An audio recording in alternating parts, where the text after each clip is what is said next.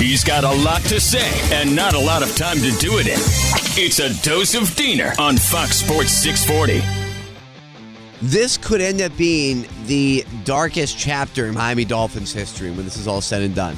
Now, obviously, I'm talking about the Brian Flores lawsuit against Stephen Ross and the allegations that have come out against him, saying that he paid $100,000 or tried to pay, offered to pay $100,000 to Brian Flores to lose games in the 2019 season so they can get the number one draft pick. So here's the thing about all this, okay? And of course, and Brian Flores is also alleging racism in the lawsuit in his firing. I don't want to sound like a hypocrite when I say, well, how could you ask a coach to lose games when I was the one or one of the many who were sitting there saying, tank for Tua, tank for Tua, lose all your games, okay?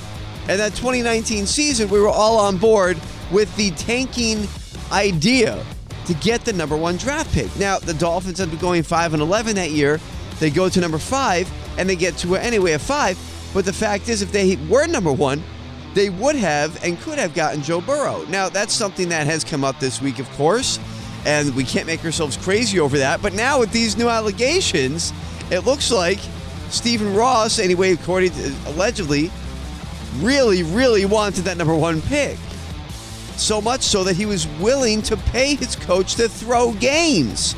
All right, so that's the difference here. As a fan, and that's what people I don't think are understanding. Because I see a lot of Dolphins fans on social media saying, oh, get out of here. You all wanted that number one pick. You would have taken, you know, uh, the Dolphins paying Flores $100,000 to lose all the games, or each game, I should say. So it would have been 1.6 million in total if they lost all their games. You would have all taken that if it meant Joe Burrow in a Super Bowl. As a fan, yeah, we would have taken losing all of our games to get Joe Burrow.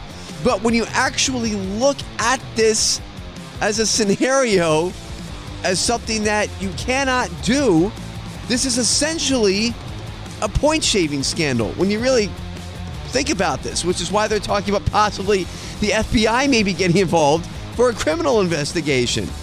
Think about this. You're talking about allegedly an owner paying his head coach to lose games. Folks, that means he was trying to throw games. You cannot do that. It's against the rules, it's illegal. This is ugly. So much of this is ugly, and I have so much more to say throughout the week. Wow, this is bad.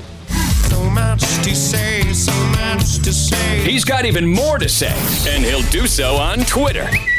Follow him at SDiener86. It's a dose of Diener every weekday on Fox Sports 640.